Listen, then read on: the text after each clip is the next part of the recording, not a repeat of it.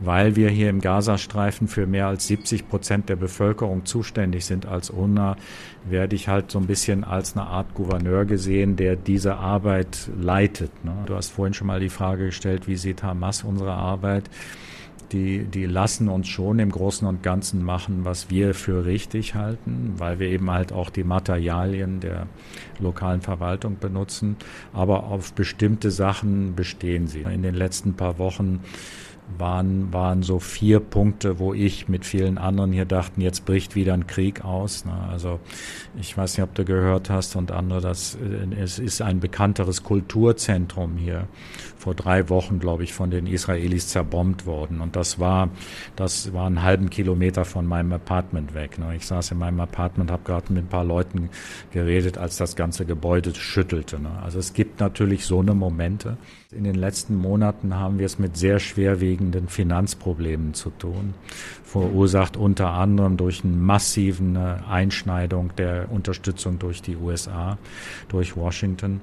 Und das hat mich dazu gezwungen, mit meinen Mitarbeitern vor ein paar Wochen zum Beispiel Mitarbeiter zu entlassen und da ist es dann schon zu sehr heftigen Reaktionen gekommen. Und wenn du dich unterhalten würdest mit Leuten, die ich halt entlassen musste, die würden mich, die würden nicht sehr positiv über mich reden, mit Sicherheit. Es geht für uns nicht darum, eine Organisation zu erhalten. Ich sage manchmal, ich wäre liebend gerne der letzte Direktor hier.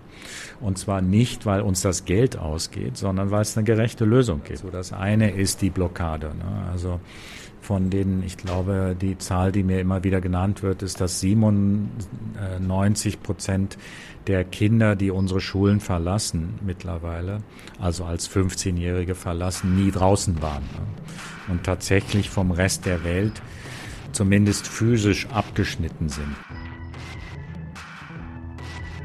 So, eine neue Folge Jung Naiv. Wir sind, wo sind wir denn hier? Wir sind in Gaza Stadt, im Gazastreifen in meinem Büro. Ich arbeite für UNRWA und das ist hier mein Hauptbüro. Wir beschäftigen 13.000 Leute, die Dienstleistungen für palästinensische Flüchtlinge hier im Gazastreifen anbieten.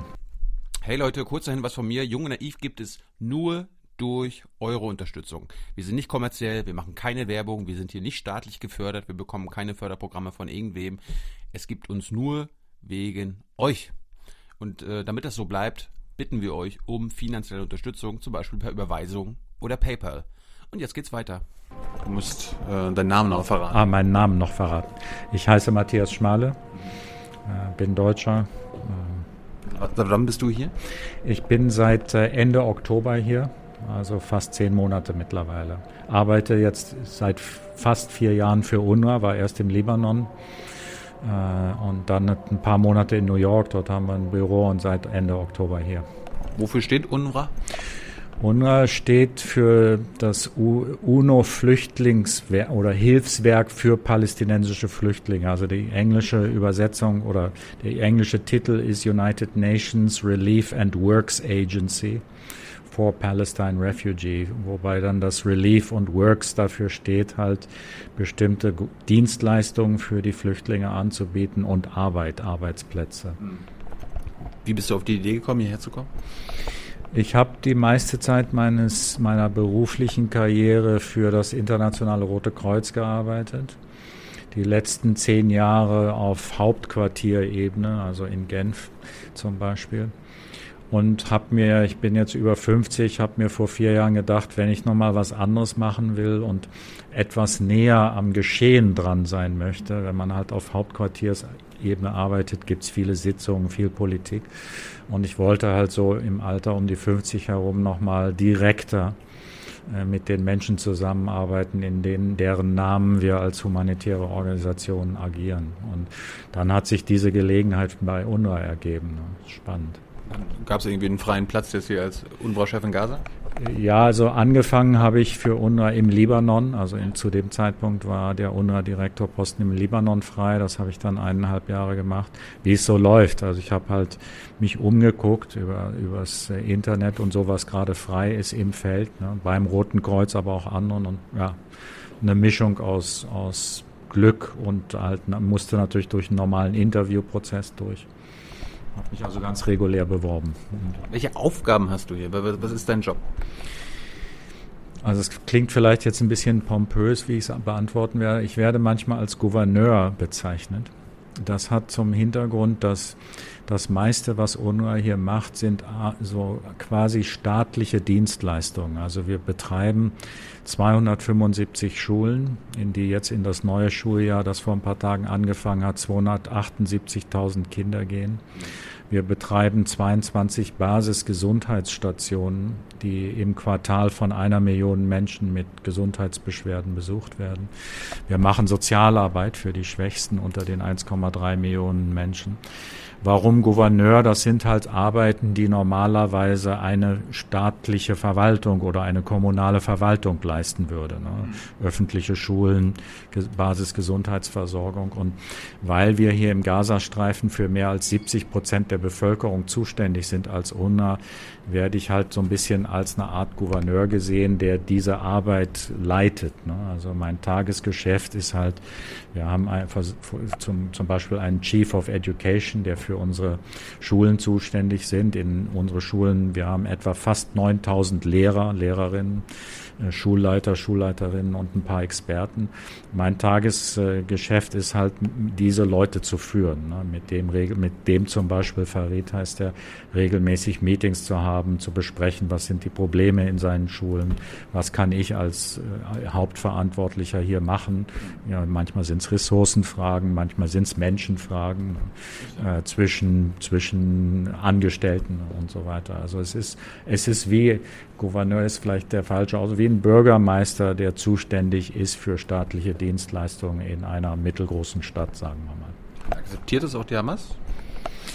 Wir haben eine relativ pragmatische Zusammenarbeit mit der Hamas. Ne? Und ich, die Frage ist ja, Hamas aus meiner Sicht akzeptiert, was wir machen, weil es in deren Interesse ist dass zum Beispiel die 278.000 Kinder eine vernünftige Schulausbildung haben. Ne? Hamas hat ihre politischen Ziele und so weiter, aber es gibt innerhalb der Hamas-Bewegung Leute, mit denen wir pragmatisch zusammenarbeiten, die das begrüßen, was wir machen. Ne? Weil wenn wir es nicht machen müssten, würden, dann müsste Hamas es leisten. Ne? Und die haben ihre eigenen finanziellen Engpässe und auch aus meiner Sicht, und ich glaube, es gibt wiederum bei Hamas auch Leute, die das auch so sehen, ist es halt äh, besser, das über die internationale Gemeinschaft laufen zu lassen, nämlich die UNO. Haben die denn auch eigene Schulen oder sind die Schulen, die es hier gibt, alle von euch?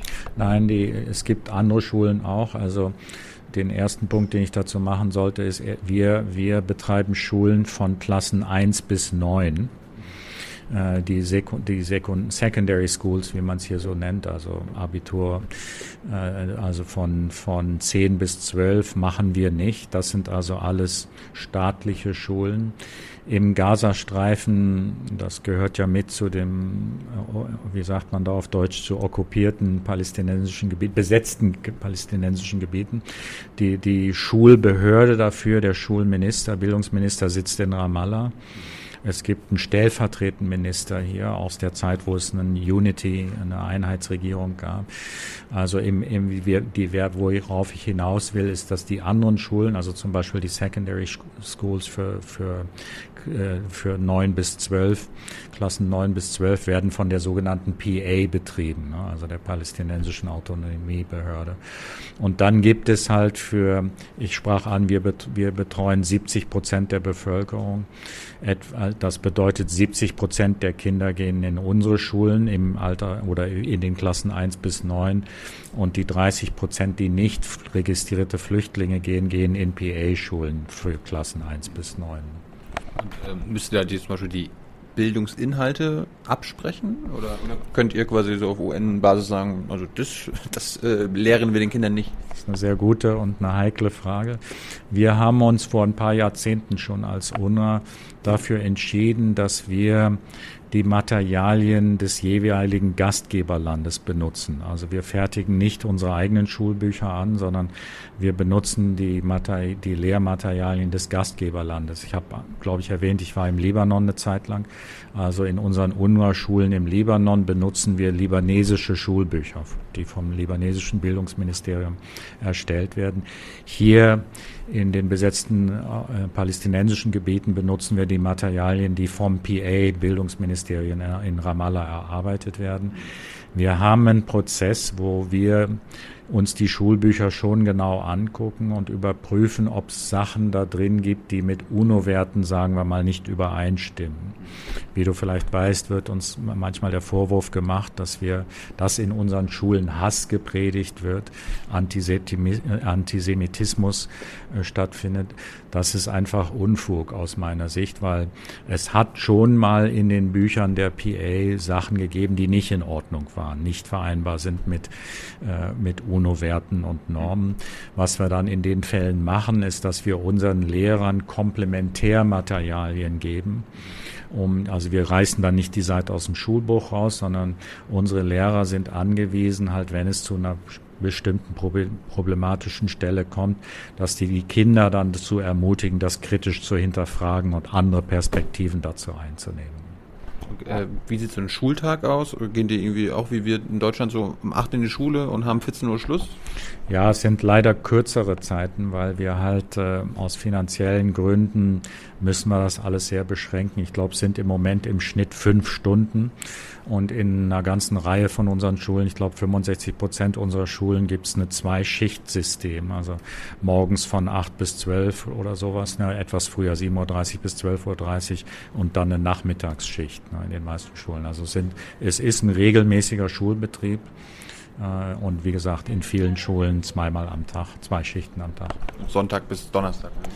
Ja, hier ist Sonntag bis Donnerstag und Samstag. Ja, es gibt hier der Schulbetrieb in der, in, von der von der PA überwacht wird und wir halten uns halt nicht nur an die Materialien, sondern auch an an die Schultage und Zeiten und Ferien und so. Und es ist eine sechs Tage Schulwoche hier. Die haben also Freitag frei, aber dann Samstag bis äh, Donnerstag findet Schulbetrieb statt. Junge und Mädchen werden zusammen unterrichtet? In den ersten vier Klassen ja, wenn ich mich recht erinnere, ab der fünften Klasse getrennt. Was schade ist. Aber da ist dann halt, du hast vorhin schon mal die Frage gestellt, wie sieht Hamas unsere Arbeit? Die, die lassen uns schon im Großen und Ganzen machen, was wir für richtig halten, weil wir eben halt auch die Materialien der lokalen Verwaltung benutzen. Aber auf bestimmte Sachen bestehen sie. Ne? Und eine davon ist, das ist vor ein paar Jahren vor der Hamas-Regierung schon eingeführt worden, aber seit die Hamas-Regierung vor zwölf Jahren oder so hier übernommen hat, ist das dann forciert worden, dass, dass Mädchen und, und Jungs in ab einem bestimmten Alter getrennt unterrichtet werden müssen. So, jetzt bist du, du warst im Libanon, bist jetzt seit zehn Monaten hier. Was war, gab es einen krassen Unterschied? Hast du, hast du nochmal gemerkt, wow, das ist nochmal eine ganz andere Situation? Ja, es gibt für mich zwei wesentliche Unterschiede. Das eine ist die Größe von UNRWA. Also ich habe angesprochen, wir beschäftigen uns hier oder sind verantwortlich für 70 Prozent der Bevölkerung. Deswegen der Ausdruck Gouverneur. Wir sind wirklich der größte öffentliche Arbeitgeber hier. Und, na, wir, also wie man im Englischen so schön sagt, the biggest show in town. Und ohne uns läuft im Bereich Grundbildung, Grundgesundheitswesen und Sozialdienste wenig sonst. Äh, für 70 Prozent der Bevölkerung. Im Libanon waren wir für, sind wir für die palästinensischen Flüchtlinge, die da sind, ebenfalls der, die, der wichtigste öffentliche Arbeitgeber und Dienstleistungsanbieter. Aber der Anteil der palästinensischen Flüchtlinge in der Gesamtbevölkerung im Libanon ist relativ klein. Also wir haben da 300.000 Flüchtlinge, die wir betreuen. Und die Gesamtbevölkerung ist, glaube ich, über vier Millionen. Ne? Also wir, wir sind da sehr viel kleiner in Erscheinung, so im tagtäglichen Leben und, und öffentlichen Bild. Also das ist ein Unterschied, die einfach die, die unglaubliche Dimension der Arbeit, die wir hier im Gazastreifen machen. Und das Zweite ist natürlich dann das politische Umfeld. Ne? Wir sind im zwölften Jahr der, der Blockade des Gazastreifens. Äh, die Hamas-Regierung ist zwar irgendwie abgetreten, aber in, in, vor, vor ein oder zwei Jahren. Im Moment gibt es so ein bisschen ein Vakuum in der Hinsicht. Aber wir sind im Prinzip äh, natürlich in einem Gebiet, was von Hamas kontrolliert wird. Äh, das sieht natürlich im Libanon anders aus. Ne? Und so das politische Umfeld macht sich dann schon in der Arbeit bemerkbar. Also ich habe erwähnt, dass hier in den Schulen relativ strikt durchgesetzt wird, dass wir Mädchen und Jungs getrennt unterrichten. Ne? Im Libanon haben wir da zum Beispiel mehr Freiheiten. Und so als, als Person, du bist, hast im Libanon dann wahrscheinlich auch gelebt. Jetzt ja. Lebst du wahrscheinlich auch mal. Lebst du, lebst du eigentlich? Ich lebe leb im Gazastreifen. Äh, das ist ähm, eine sogenannte Non-Family Duty Station. Das heißt, die internationalen Mitarbeiter, so wie ich, können ihre Familien nicht herbringen. Meine, meine Familie, Frau und Kinder sind in Genf in der Schweiz. Und wir haben ein System, wo in solchen Gebieten, also Syrien ist ein weiteres, ne, also Konfliktgebiete, sagen wir mal, oder Hardship-Gebiete, wo alle zwei Monate steht uns dann eine Woche bezahlter Urlaub zusätzlich zu. Ne. Aber im Prinzip, der Arbeitsplatz ist hier, ich habe hier ein Apartment und wohne im Prinzip hier mit relativ regelmäßigen Besuchen bei der Familie in der Schweiz. Bist du hier eine, eine, sehr bekannte und wichtige Person, aber wie ist das Leben für dich in deinem Apartment und so weiter? Wie würdest du das mit Europa vergleichen? Ich meine, unsere jungen Zuschauer ja. können sich vielleicht da wenig darunter vorstellen. Ja. Na, es hat auf der einen Seite was verblüffend Normales, äh, in dem Sinne, dass ähm, die meiste Zeit, es gibt immer mal wieder Momente, wo es kon wo das Konfliktpotenzial mit Israel sich erhöht. Ne? In den letzten paar Wochen waren, waren so vier Punkte, wo ich mit vielen anderen hier dachten, jetzt bricht wieder ein Krieg aus. Ne? Also ich weiß nicht, ob du gehört hast und andere, dass äh, es ist ein bekannteres Kulturzentrum hier vor drei Wochen, glaube ich, von den Israelis zerbombt worden. Und das war, das war einen halben Kilometer von meinem Apartment weg. Ne? Ich saß in meinem Apartment, habe gerade mit ein paar Leuten geredet, als das ganze Gebäude schüttelte. Ne? Also es gibt natürlich so eine Momente.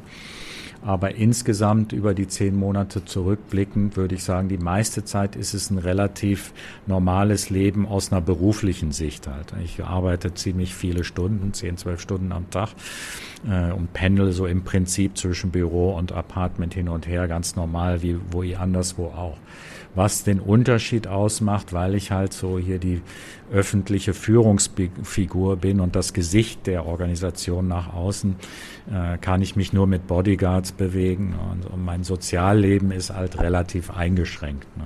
Mir sagen Kollegen immer wieder, also es gilt für uns alle irgendwo ein bisschen, aber andere können sich schon irgendwie auch dann normalere soziale Beziehungen aufbauen. Ne? Wenn man wie so ein Politiker ständig bewacht wird, nee, hol mich morgens vor der Wohnungstür ab und liefer mich abends ab, das schränkt natürlich Sozialleben ein einfach. Ne? Aber warum, warum musst du überwacht werden? Wenn du bist du wahrscheinlich eine beliebte Person oder nicht?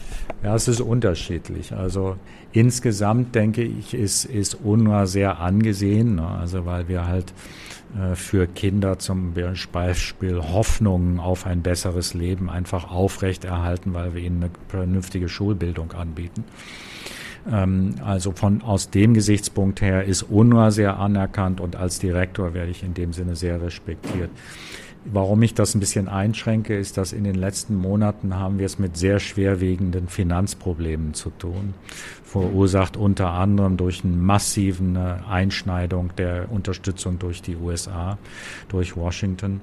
Und das hat mich dazu gezwungen, mit meinen Mitarbeitern vor ein paar Wochen zum Beispiel Mitarbeiter zu entlassen und da ist es dann schon zu sehr heftigen Reaktionen gekommen. Und wenn du dich unterhalten würdest mit Leuten, die ich halt entlassen musste, die würden mich, die würden nicht sehr positiv über mich reden, mit Sicherheit. Aber ich meine, gibt ja, gibt ja einen Grund äh, aus amerikanischer und israelischer Sicht, warum man euch da nicht unterstützen will. Es wird euch unterstellt, äh, dass, dass das Geld irgendwie an die Hamas fließt und die damit irgendwie Waffen kaufen und Bomben bauen und ich höre auch immer, dass das ja gar keine Flüchtlinge eigentlich sind. Darum braucht es euch ja gar nicht. Kannst du erstmal erklären, warum die Menschen, die hier leben, Palästinenser in einem palästinensischen Gebiet, vom, also ja. so historisch, warum das denn Flüchtlinge sind? Ja. Es hat vor mittlerweile mehr als 70 Jahren ein Ereignis gegeben, was die Palästinenser, also ob Flüchtlinge oder nicht, als Nakba bezeichnen. Katastrophe wird es, glaube ich, meistens übersetzt. Die Katastrophe war für etwa 700, etwas mehr als 700.000 Leute, dass sie von ihrem Land, auf dem sie lebten, vertrieben worden sind. Das Land wurde laut UNO-Resolutionen gebraucht, um einen israelischen Staat ins Leben zu rufen. Und die, den Leuten, die vertrieben worden sind von dem, zu dem Zeitpunkt vor mehr als 70 Jahren, wurde ein temporärer zu dem Zeitpunkt Flüchtlingsstatus anerkannt und das Versprechen gemacht, dass ein palästinensischer Staat geschaffen werden würde für sie, zu dem sie, in dem sie sich dann niederlassen können. Und UNRWA ist zum gleichen Zeitpunkt ins Leben gerufen worden. Also wir sind fast 70 Jahre alt. Aber der, die Idee war temporär. Wir hatten zunächst mal ein dreijähriges Mandat, um die Flüchtlinge zu betreuen, bis es eine politische Lösung gibt. Also bis es nicht nur den Staat Israel gibt, sondern auch den Staat Palästina und die, die Flüchtlinge ihren eigenen Staat bekommen. Nun ist es leider so, ist die, hat sich die Geschichte so entwickelt, dass es bis heute diese gerechte Lösung nicht gibt. Und es ist über UNO-Resolutionen festgelegt worden, dass wir dann als UNO die Nachkommen dieser ursprünglichen Generation, die vertrieben worden sind, von denen es noch ein paar gibt, die am Leben sind, aber natürlich zunehmend sind es jetzt Nachfolgegenerationen. Wir haben den Auftrag der Vereinten Nationen über die Vollversammlung, die Nachkommen dieser ursprünglichen Generation, die vertrieben worden ist, weiter zu registrieren und weiter zu betreuen, bis es eine gerechte Lösung gibt. Nochmal konkret auf den Gazastreifen zurück. Das ist natürlich richtig. Das wird von Palästinensern kontrolliert. Warum wird also im Gazastreifen von Palästinensern kontrolliert der Unterschied zwischen Flüchtlingen und Nichtflüchtlingen gemacht? Das hat damit zu tun, dass die 70 Prozent, die 1,3 Millionen, die, für die wir zuständig sind, ursprünglich woanders herkommen. Also ich treffe immer wieder Kollegen, palästinensische Kollegen, die mir erklären, ursprünglich, meine Eltern waren in Ashkelon ne, auf der israelischen Seite. Da, da ist mein Ursprung. Und mein Anspruch ist, dass ich entweder dahin zurückkehren kann, an den Ort, wo meine Eltern herkommen, oder es eine andere Lösung gibt, einen Paläst wirklich palästinensischen Staat, dass es hier halt besetztes Gebiet ist, ist in dem Sinne kein autonomer Staat, oder es eine andere Form von Lösung, Kompensation für das, ne, das Land wird entschädigt oder so. Muss, muss nur erklären, wenn jetzt äh, die Kinder die ja von nirgendwo anders ja. herkommen, hier geboren werden, die werden ja, sind ja dann auch ja. als Flüchtlinge, ja? Korrekt. Es ist, und ich glaube tatsächlich, dass ähm, die. Ach, das müssen wir nur verstehen. Ja, ja, nee, verstehe ich voll. Das ist eine, eine, völlig berechtigte Frage und das hat mich auch, wenn ich ehrlich bin, eine Zeit lang gebraucht, um das voll zu verstehen. Der Flüchtlingsstatus bedeutet jetzt natürlich nach 70 Jahren nicht, dass die vor zwei Wochen vertrieben worden sind und jetzt aktuell in dem Sinne neue Flüchtlinge sind, sondern sie sind hier geboren und ihr haben ihr ganzes Leben hier verbracht, die Kinder, die in unsere Schulen gehen. Was wir mit dem Flüchtlingsstatus ausdrücken wollen, und das ist halt die Terminologie, die in den Resolutionen der UNO-Vollversammlung benutzt wird.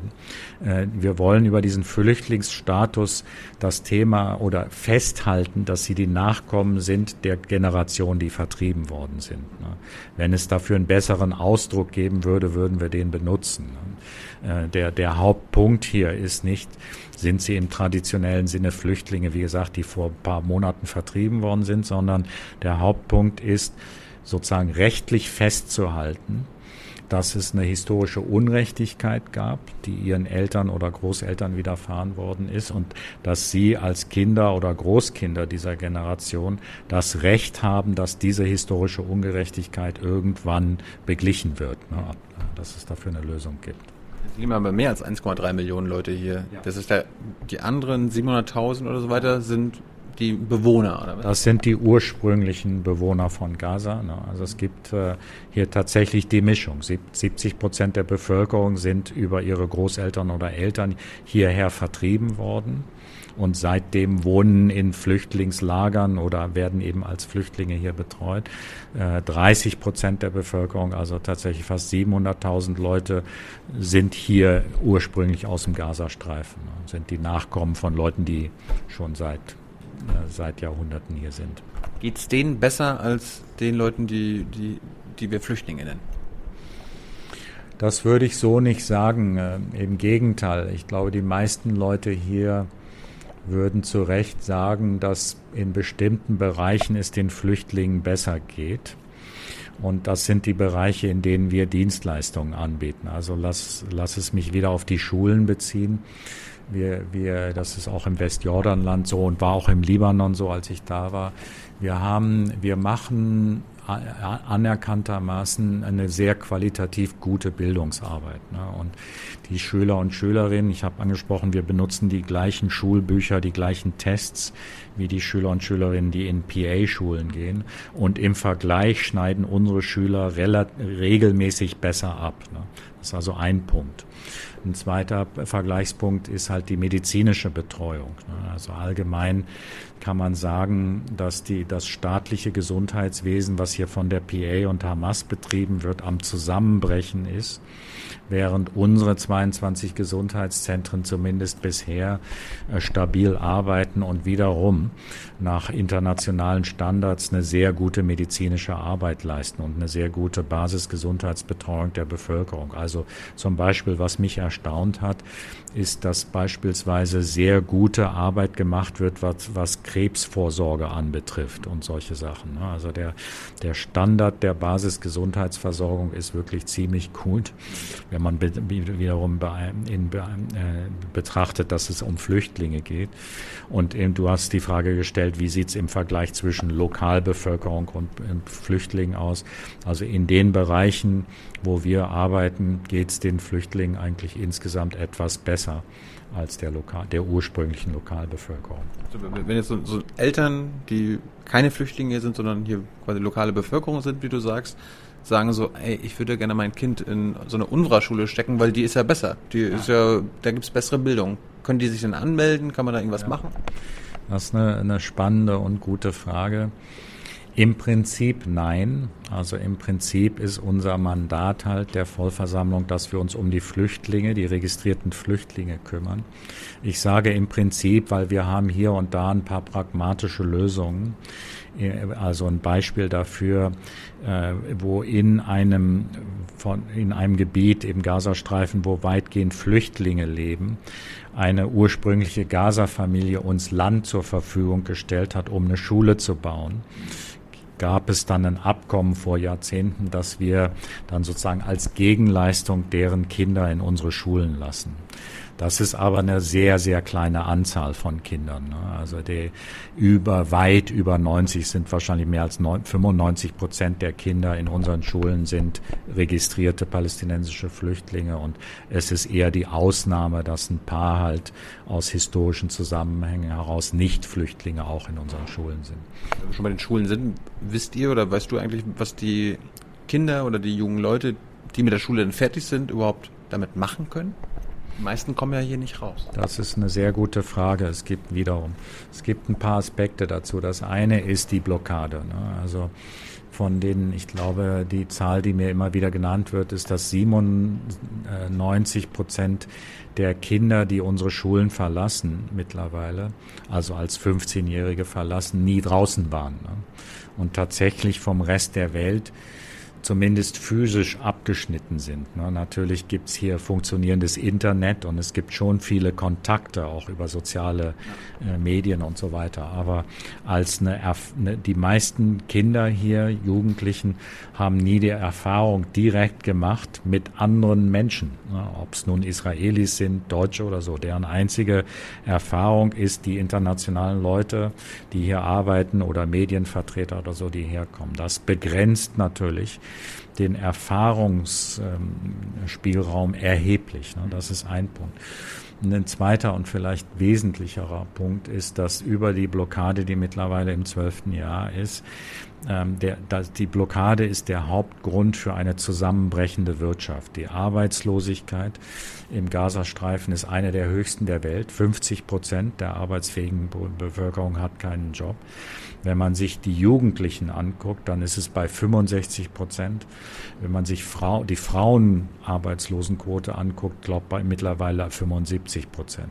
Also die Möglichkeiten, sind sehr beschränkt rauszukommen und die Möglichkeiten im Gazastreifen einen, einen, sinnvollen Job oder einen guten Job zu finden sind sehr, sehr begrenzt. Und ich werde tatsächlich oft von Schüler und Schülerinnen gefragt und, und jetzt, was hier, was jetzt?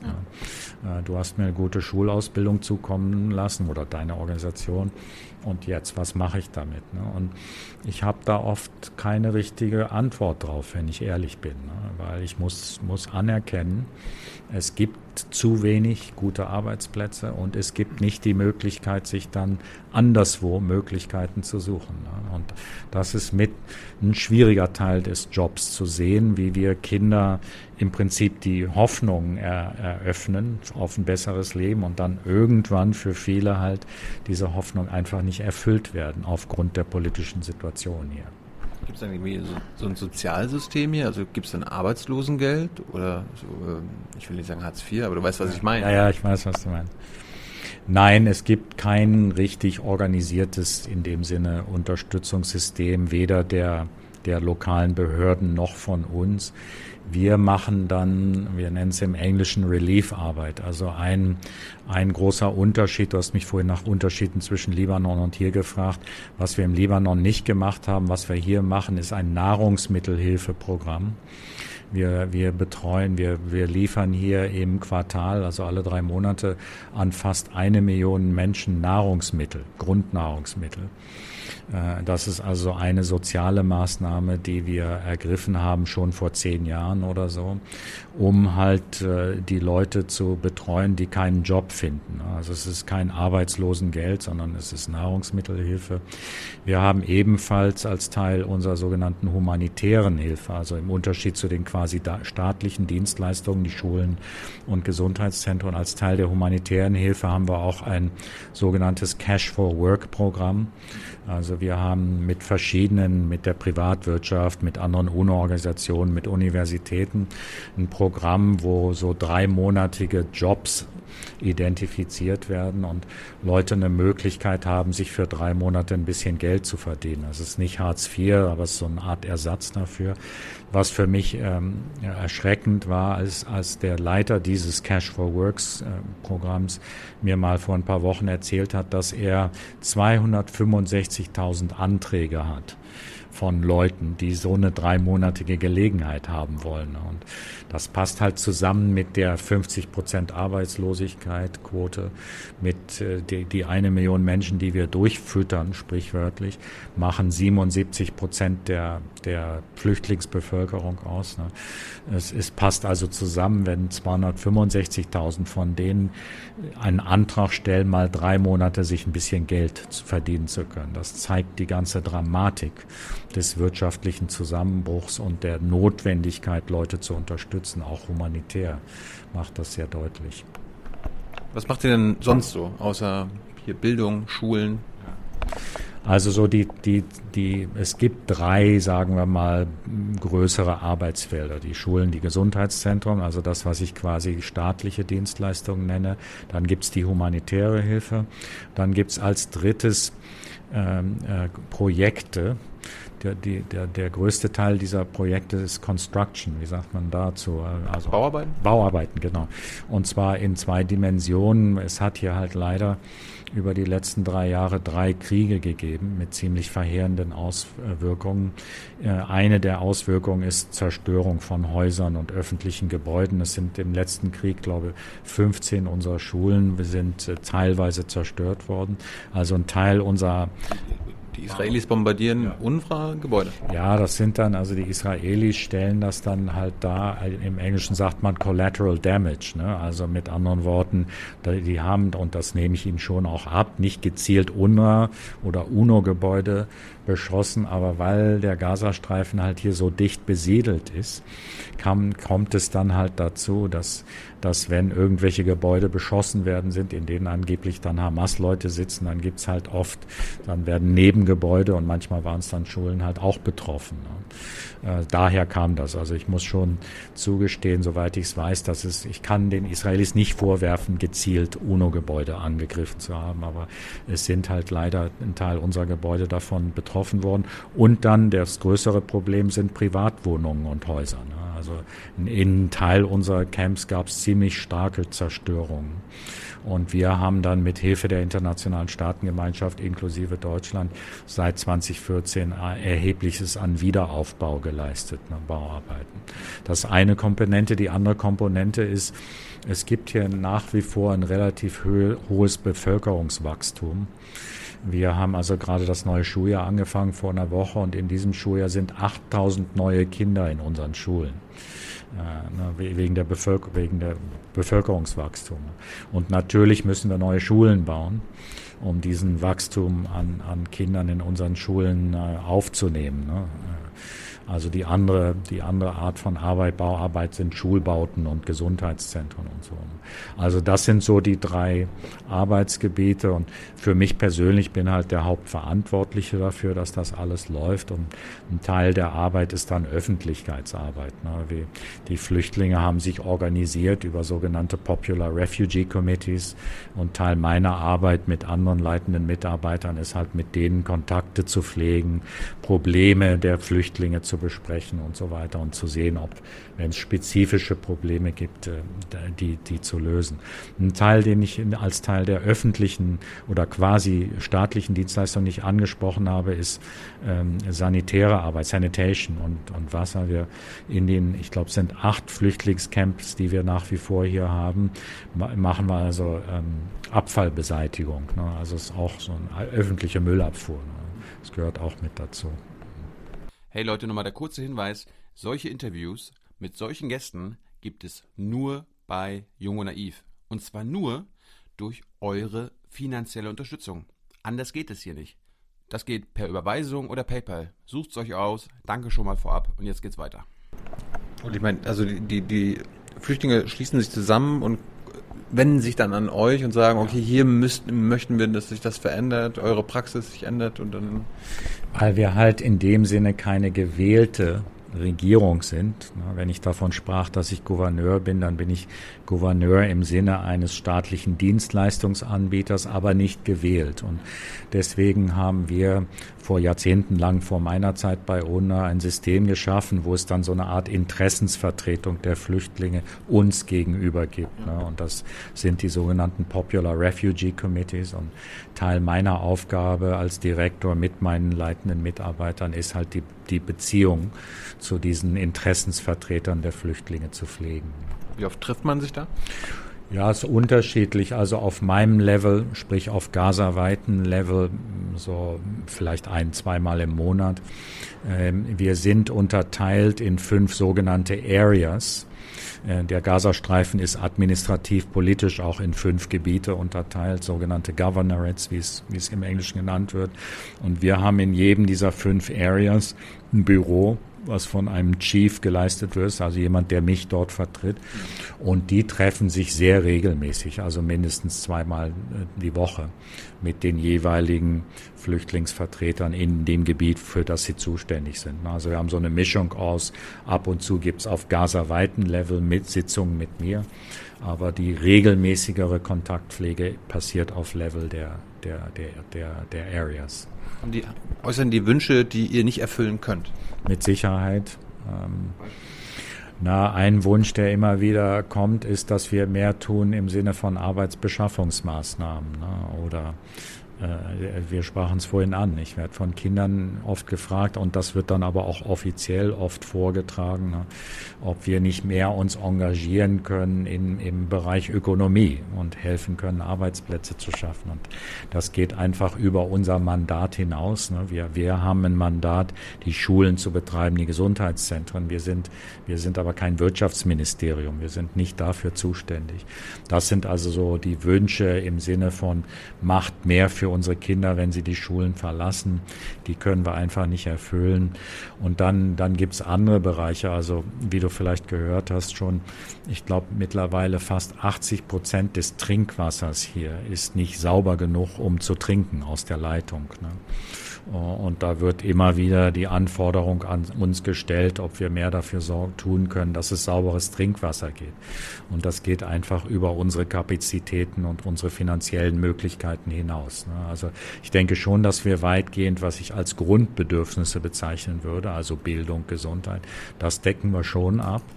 Aber, aber was darüber hinausgeht, da können wir nicht viel machen kurz zum Bevölkerungswachstum. Ich hoffe, du verstehst die Frage, aber bildet ihr die Menschen auch zum Beispiel in der Sexualbildung aus? Also verteilt ihr Kondome? Ja. Wie, oder wie ist diese, ja. dieses Bevölkerungswachstum zu verstehen? Also wie, wie viel, wie viel und wie viele Kinder bekommt eine Frau hier? Oder?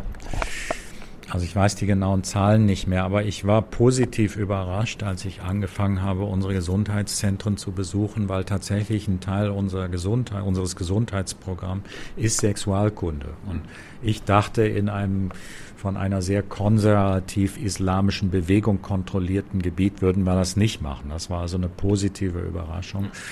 Und unsere, unsere Gesundheitschefin, die, die fantastische Dr. Rada, hat mir mal erzählt, ich glaube, die, der, der Bevölkerungszuwachs ist von 3,9 auf 3,5, was immer noch sehr hoch ist, gesunken. Und sie macht, weil wir halt wiederum 70 Prozent der Bevölkerung abdecken, ähm, haben wir damit sicherlich was zu tun. Ne? Also da wird schon eine ganz gute, unter sehr schwierigen Bedingungen Arbeit geleistet.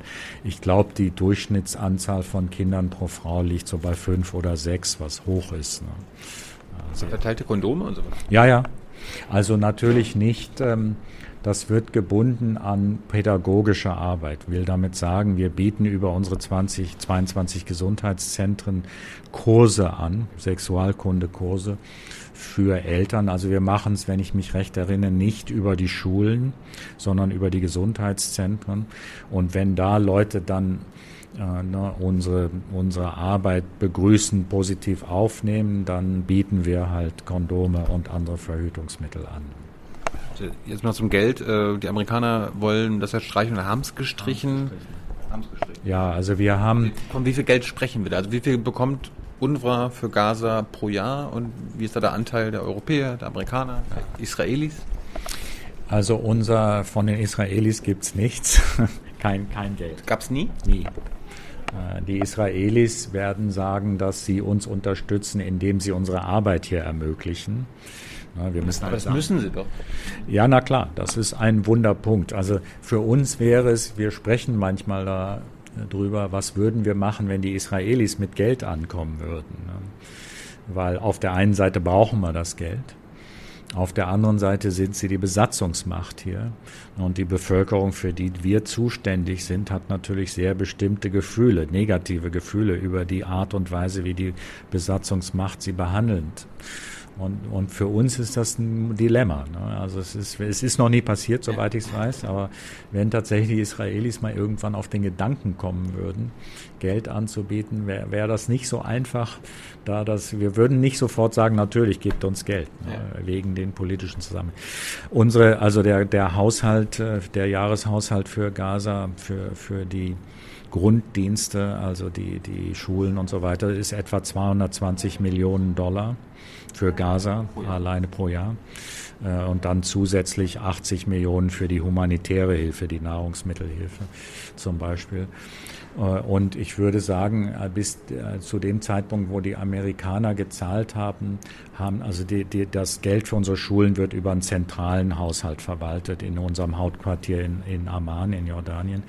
Und unser Anteil ist halt 220 Millionen. Und der Anteil der Amerikaner an diesen Grunddiensten, also äh, sogenannten Program Budget, war mindestens ein Viertel. Also wir haben, wir haben in diesem Jahr unser, unser Haushalt insgesamt, sprich die, die Grunddienste, Bildungsarbeit und so weiter und humanitäre Hilfe, beides zusammen sind etwa 1,2 Milliarden Dollar als Budget.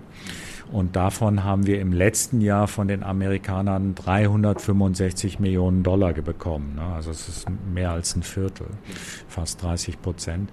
Dieses Jahr haben sie im Januar angekündigt, dass wir zunächst mal nur 60 Millionen bekommen haben es dann bis zum letzten Freitag, bis zum 31. August offen gehalten, ob wir noch mehr kriegen und haben am 31. August vor einer Woche uns klar mitgeteilt, das war's. Es gibt nicht nur nicht mehr Geld für dieses Jahr, sondern es gibt nächstes Jahr gar nichts. Ne? Sie stellen die Unterstützung komplett ein. Das heißt für dieses Jahr auf die Organisation gesamtbezogen, also nicht nur Gaza, haben wir 300 Millionen Dollar verloren, denn es gab überhaupt keine Anzeichen von den Amerikanern im letzten Jahr, dass sie uns so viel beschneiden würden, geldmäßig. Ne? Also wir haben 300 Millionen Dollar verloren für dieses Jahr. Und wenn man das dann aufs nächste Jahr hochrechnet, sind es für nächstes Jahr 360 Millionen, die, die wir nicht haben und die wir eigentlich normalerweise über die letzten, die Amerikaner waren ein sehr verlässlicher Partner. Ne? Also wenn du Schulen hier besuchen würdest, vielleicht hast du es schon, es gibt ein paar Schulen, wo am Eingang, am Eingang so ein Schild steht, mit amerikanischer Hilfe erbaut. Ne? Also viele Kinder hier haben in dem Sinne bis vor kurzem ein recht positives Bild der Amerikaner gehabt, weil sie halt einer der Hauptgeldgeber für UNRWA sind und weil UNRWA, wir sprachen es vorhin an, als, als Dienstleistungsanbieter schon sehr respektiert wird. Ne? Und als, als einer unserer wesentlichsten Geldgeber hatten die Amerikaner hier bisher einen ziemlich guten Ruf. Ne? Das geht natürlich jetzt den Bach runter. Aber was sind denn die Gründe der Israelis und Amerikaner, euch jetzt das Geld zu streichen? Also aus meiner Sicht, soweit wir das verstehen, über öffentliche äh, Bekanntmachung der Amerikaner und der Israelis, geht es um Politik letztlich. Ne? Es ist klar, solange wir Flüchtlinge anerkennen, bleibt die Flüchtlingsfrage auf dem Tisch. Und was ich mit Flüchtlingsfrage meinte, habe ich vorhin versucht zu erklären, nämlich die, der, die, den Anspruch auf eine gerechte Lösung für eine historische Ungerechtigkeit, nämlich die Vertreibung von 700.000 Leuten von ihrem Land. Ne, solange wir deren Nachkommen weiter registrieren, bleibt die Frage auf dem Tisch, was bedeutet gerechte Lösung. Ne? Wenn man natürlich jetzt anfängt, die Flüchtlinge nicht mehr zu, zu registrieren, dann sind sie irgendwann nicht mehr da. Ne? Und damit wäre das Thema vom Tisch. Also es ist aus unserer Sicht, ist das ein Beweggrund. Ne? Es ist ein politischer Versuch, das Thema gerechte Lösung für die palästinensischen Flüchtlinge vom Tisch zu nehmen. Ein zweiter Aspekt dabei. Also, also übersetzt ein bisschen, dass der Druck auf eine, eine Lösung zu finden, zum Beispiel für eine Zwei-Staaten-Lösung oder so weiter, ja. abnimmt. Ja, genau. Also ich glaube, es gibt halt in Amerika und in Israel Kräfte, die zumindest was das Westjordanland anbetrifft, äh, eine Zwei-Staaten-Lösung nicht akzeptieren. Sie verstehen natürlich, dass man äh, wir, wir, wir haben mittlerweile fast über fünf Millionen registrierte Flüchtlinge von denen 1,3 Millionen hier sind. Ich weiß nicht mehr genau, wie viele im Westjordanland. Äh, man kann halt nicht diese, sagen wir mal, die 1,3 Millionen Menschen hier, die kann man ja nicht irgendwie einfach vernachlässigen ne, und aus der Geschichte rausdrängen sozusagen. Ja gut, also deswegen sage ich, die, die Israelis, ich glaube, das Westjordanland, die konservativen Kräfte in Israel würden halt das Westjordanland gerne ganz vereinnehmen ne, und ganz Israel zu zuzählen. Sie wissen aber genau, man kann nicht dann 1,3 Millionen irgendwie, denen muss man ja irgendwo einen Lebensraum zu. Und deswegen gibt's immer wieder die Spekulationen, dass Teil des sogenannten Trump Deal of the Century ist, ist Gaza zum hauptpalästinensischen Gebiet zu machen, vielleicht mit einer Ausweitung nach Ägypten in den Sinai hinein. Ne? Ähm, aber so, also auf deine Frage zurückzukommen, warum, warum stellen die Amerikaner Hilfe ein, warum unterstützen uns die Israelis nicht, zumindest als politische, die Politiker in Israel ist, sie wollen eine politische Lösung erzwingen, die im Vorteil von Israel liegt. Ne? Und es wäre im Vorteil Vorteil von Israel, wenn sie sich nicht mit der Frage beschäftigen müssten, was bedeutet gerechte Lösung für fünf, über fünf Millionen Menschen. Ja, ist, ist es eine Rückführung auf das Land, wo sie ursprünglich herkommen? Ist es Kompensation? Ist es was anderes? Ne? Wenn, wenn man irgendwann keine registrierten Flüchtlinge hätte, dann bräuchte man sich mit dieser Frage nicht auseinandersetzen. Und deswegen lehnen wir das ab. Ne? Es geht für uns nicht darum, eine Organisation zu erhalten. Ich sage manchmal, ich wäre liebend gerne der letzte Direktor hier.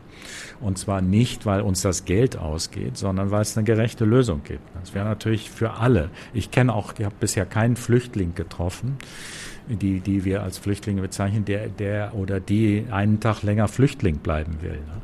Die meisten Leute, so wie du und ich, möchten ein normales Leben irgendwo führen, ne? mit den normalen Ansprüchen zu reisen, wenn man sich erlauben kann finanziell und so, sich einen vernünftigen Job zu suchen und so weiter. Ich glaube wirklich, insbesondere die jüngeren Generationen, für die geht's nicht äh, in erster Linie um Rückkehr auf das Land ihrer Ur, ne, ihrer Großväter, denen geht's um ein menschenwürdiges Leben. Ne?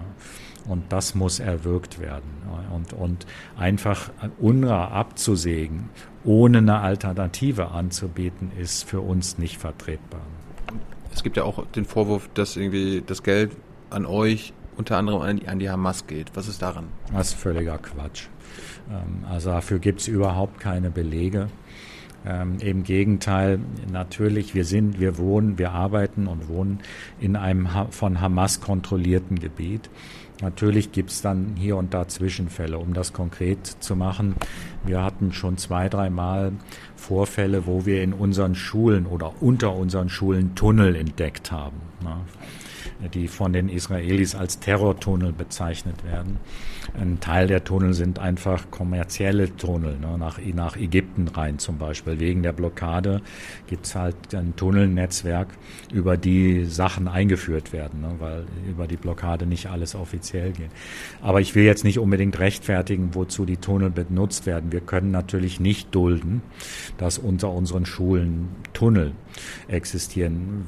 Nämlich wenn sie zu militärischen und anderen Zwecken missbraucht werden, würde das erstens die Kinder gefährden und zweitens ist es ein Sicherheitsrisiko, was die, die Bausubstanz angeht. Ne? Wenn man Tunnel unter großen Schulgebäuden hat, ist das halt ein Sicherheitsrisiko für das Gebäude. Also in den Fällen, wo wir sowas entdecken, ergreifen wir sofort Maßnahmen. Ne? Also ich weiß von zwei Fällen. Einer ist in, am Anfang meiner Zeit passiert, wo wir die zu, Tunnel dann zugemacht haben, natürlich. Ne?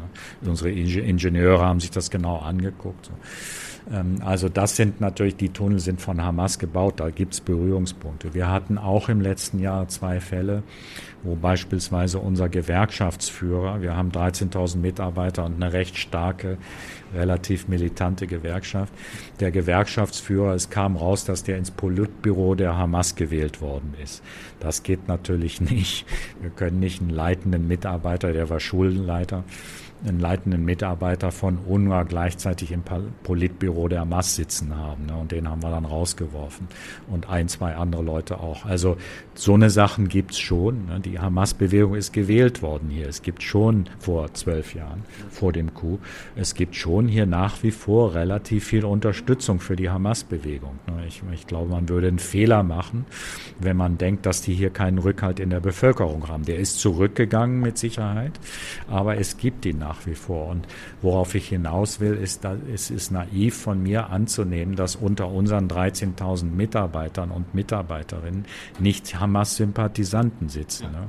Na, also da ist der Vorwurf ist oder die Anfrage, der Anspruch, dass ich als Direktor mit anderen Verantwortlichen hier dafür sorge, dass es in dem Sinne keine Interessenskonflikte gibt und dass zum Beispiel unser Mitarbeiterstab nicht von Hamas unterwandert ist. Das ist ein gerechter, gerechtfertigter Anspruch. Und ich würde behaupten, nach meinen Erfahrungen hier der letzten zehn Monate, dass wir diesem Anspruch weitgehend gerecht werden. Ich glaube nicht, dass irgendjemand mir beweisen kann, dass wir von Hamas unterwandert sind. Und ich glaube nicht, dass mir irgendjemand beweisen kann, dass die Mittel, die uns zur Verfügung gestellt werden für Bildungsarbeit oder für Bauprojekte, Schulen, dass die für andere Zwecke missbraucht werden, inklusive Hamas. Ne? Wir haben halt die Schulgebäude, um vorzuzeigen, wo wir das Geld hinstecken. Woher, kannst du dir erklären, wo der Rückhalt für Hamas herkommt? Ich meine, es, es, hat sich ja jetzt nicht viel getan und ich meine, die, die, sie schießen ihre Raketen ja. auf Israelis, töten ja auch auf der anderen ja. Seite Menschen. Äh, das wird regelmäßig mit Bombardierungen beantwortet. Menschen sterben hier, auch an der Grenze und so weiter und so fort. Also das frage ich mich manchmal, ja? warum, warum, warum wird da nicht quasi gegen Hamas re rebelliert und gesagt, okay, wir holen uns jemand anders? Das ist eine, das ist eine sehr berechtigte Frage. Also meine Einschätzung von allem, was ich bisher über die zehn Monate hier mitgekriegt habe, ist, dass es vor 15 Jahren ist Hamas gewählt worden als Protest gegen gegen eine sehr stark empfundene Korruption der damaligen Machthaber, ne, der PA und der Fatah-Bewegung. Also es war, was mir Leute, so Palästinenser erzählt haben, war es eine Reaktion, war ein wesentlicher Faktor, dass sie gewählt worden sind und Rückhalt hatten, eine, eine, eine Antwort auf das, was als unzu, also nicht, nicht gute Regierung zu dem Zeitpunkt war. Ein weiterer Faktor ist sicherlich, wie im Mittleren Osten, die, die, es gibt halt äh, islamische Bewegungen, die sehr gut organisiert sind. Ne? Und, und Hamas gehört dazu. Und sie haben schon über mehrere Jahrzehnte bilden sie halt, bieten sie auch Bildung an, natürlich islamische Bildung, ne? und sind sehr organis gut organisiert in dem Sinne, machen viel Sozialarbeit ne? für, für die Ärmsten der Armen. Das kann man dann zynisch sehen, natürlich, dass das so Rekrutierungs Maßnahmen sind, ist es wahrscheinlich auch teilweise. Aber man muss, wenn man erklären will, warum gibt es Rückhalt in der, in der Bevölkerung, dann ist, glaube ich, gibt es auch Sympathien für das, was sie stehen als islamische Bewegung und das, was sie machen, zum Beispiel an Sozialarbeit. Ne? Und dann ist ein dritter, dritter Aspekt dessen ist, ist der militärische Widerstand. Ne? Nach, nach über 70 Jahren nach der Nakba keine gerechte Lösung in, in, in Sicht, ist es sicherlich auch so, dass nach Oslo vor 25 Jahren, wo also das Friedensabkommen zwischen Israelis und Palästinensern, Arafat zu dem Zeitpunkt, das ist nicht von allen Palästinensern unterstützt worden. Und je länger es dauerte, dass sich das Friedensabkommen in in wirklichen Verbesserungen im tagtäglichen Leben ausmachen oder in mehr Rechten zu wählen, zu, sich zu bewegen und so weiter, desto mehr gab, gab es auch, gibt es nach wie vor einen Appetit für militantere Lösungen. Das darf man nicht wegdenken. Und deswegen ist meine Sorge zum Beispiel auch, ich bin, ich, ich bin weniger was besorgt, was Hamas anbegibt, anbetrifft, sondern was noch extremere Gruppierungen anbetrifft. Ne? Es gibt hier durchaus auch Daesh und ISIS ne, im Gazastreifen. Nicht sehr stark bisher, aber es gibt sie. Und äh, eine große Sorge ist, wenn ist nicht, dass zur Hamas die Alternative nicht unbedingt Fatah ist, sondern noch extremere Gruppierungen. Ne? Das müssen wir, das deswegen warne ich immer wieder davor.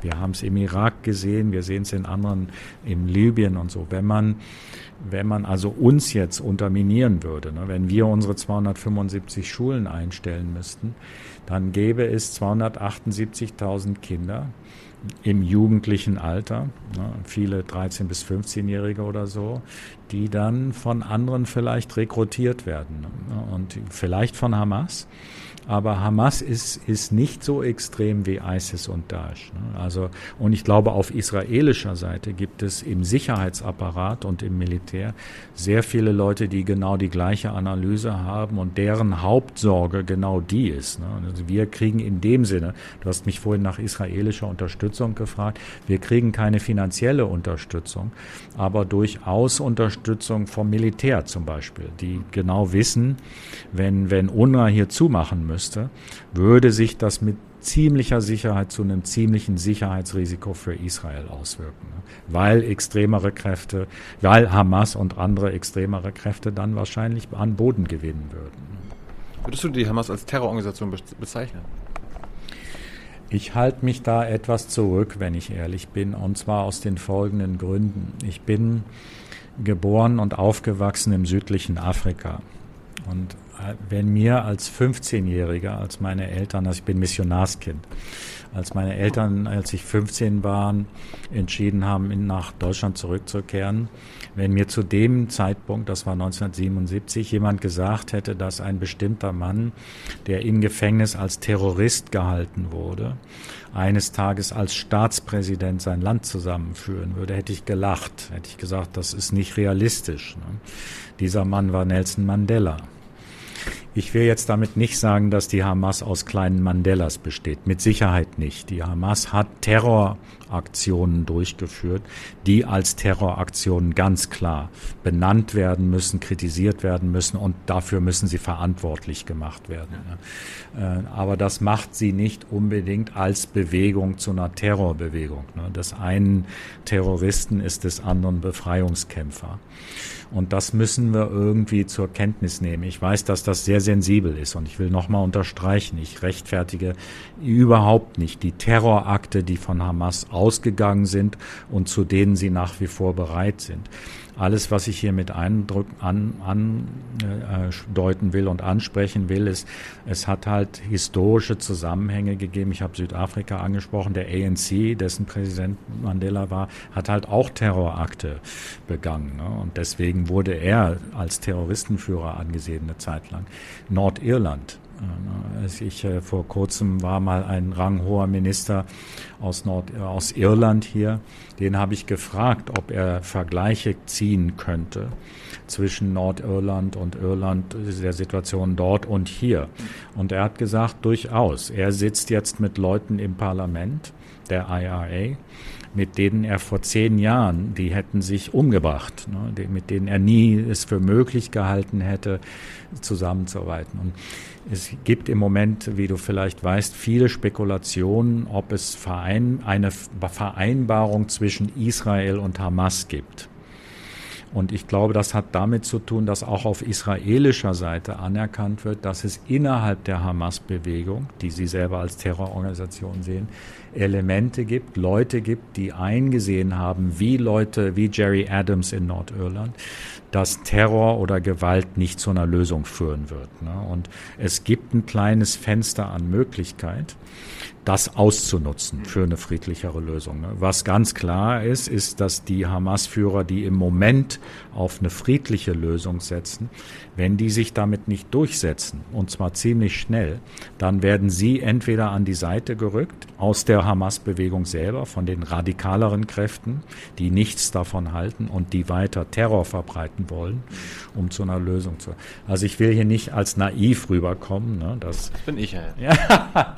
nein, nein, aber es ist, äh, ich weiß, dass viele sagen würden, der Schmale spinnt, wenn der die Hamas nicht als Terrorgruppe bezeichnet. Ne.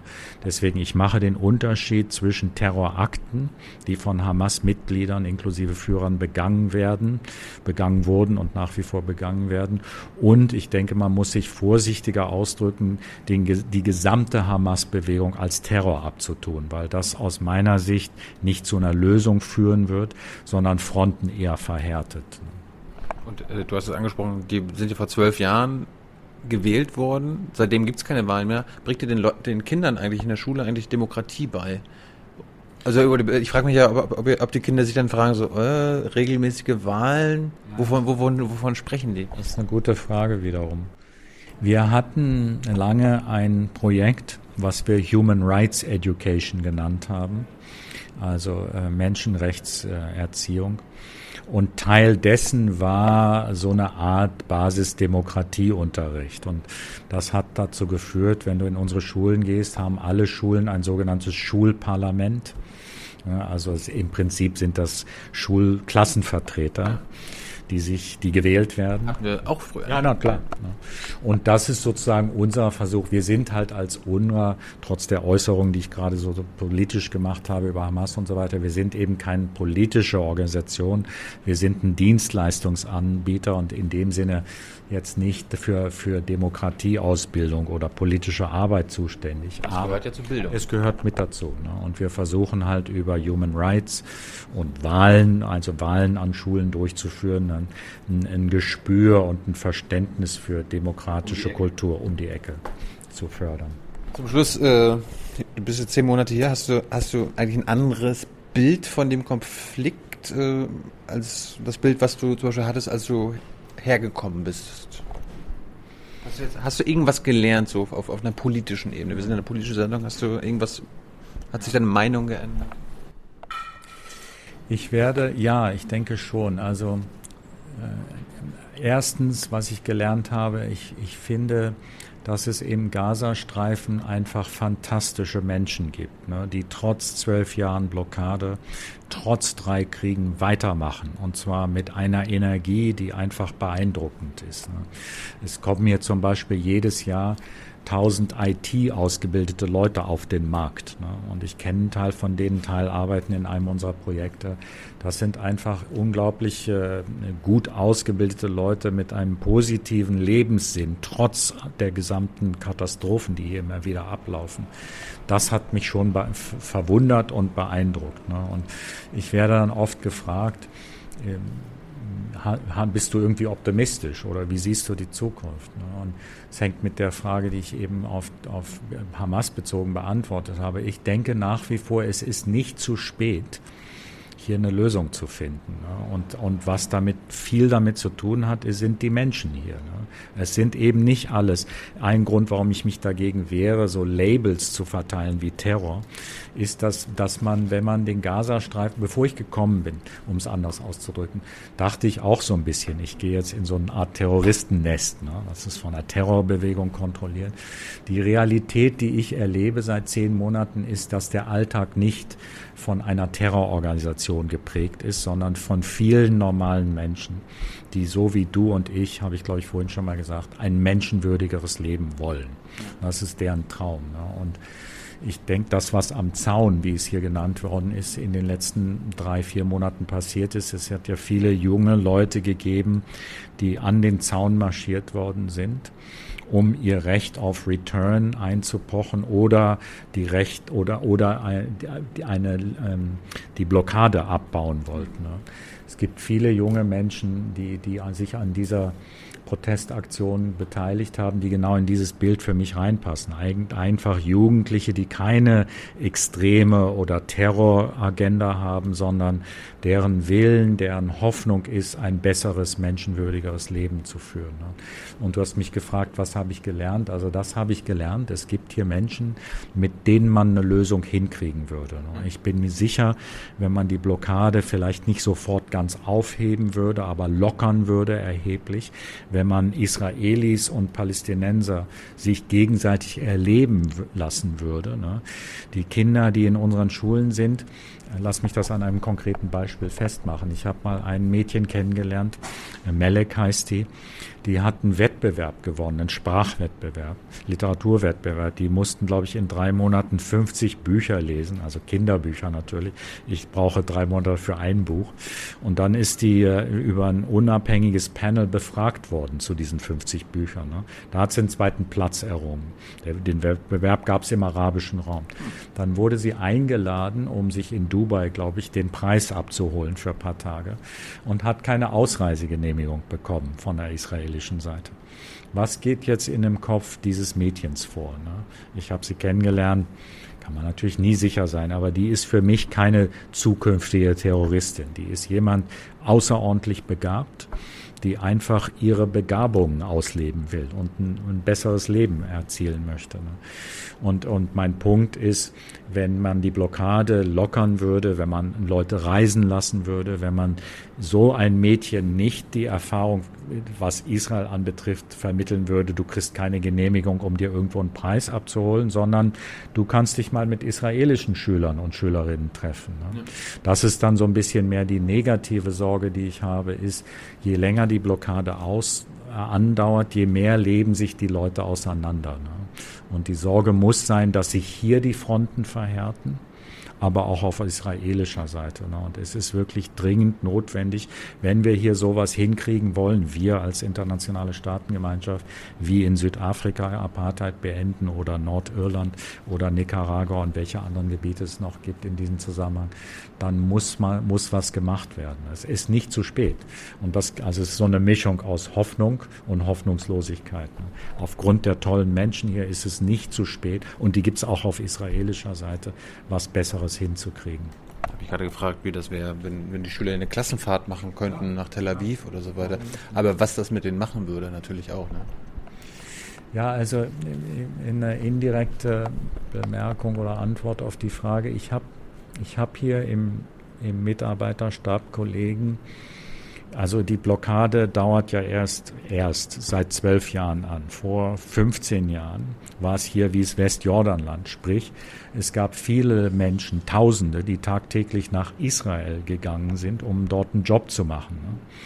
Und mir hat vor kurzem, vor noch nicht so langer Zeit, mal ein älterer Mitarbeiter über 50 erzählt, dass es eine Zeit gab, wo er die Wahl hatte zwischen einem guten UNRWA-Job und einem Job als Kellner in Tel Aviv.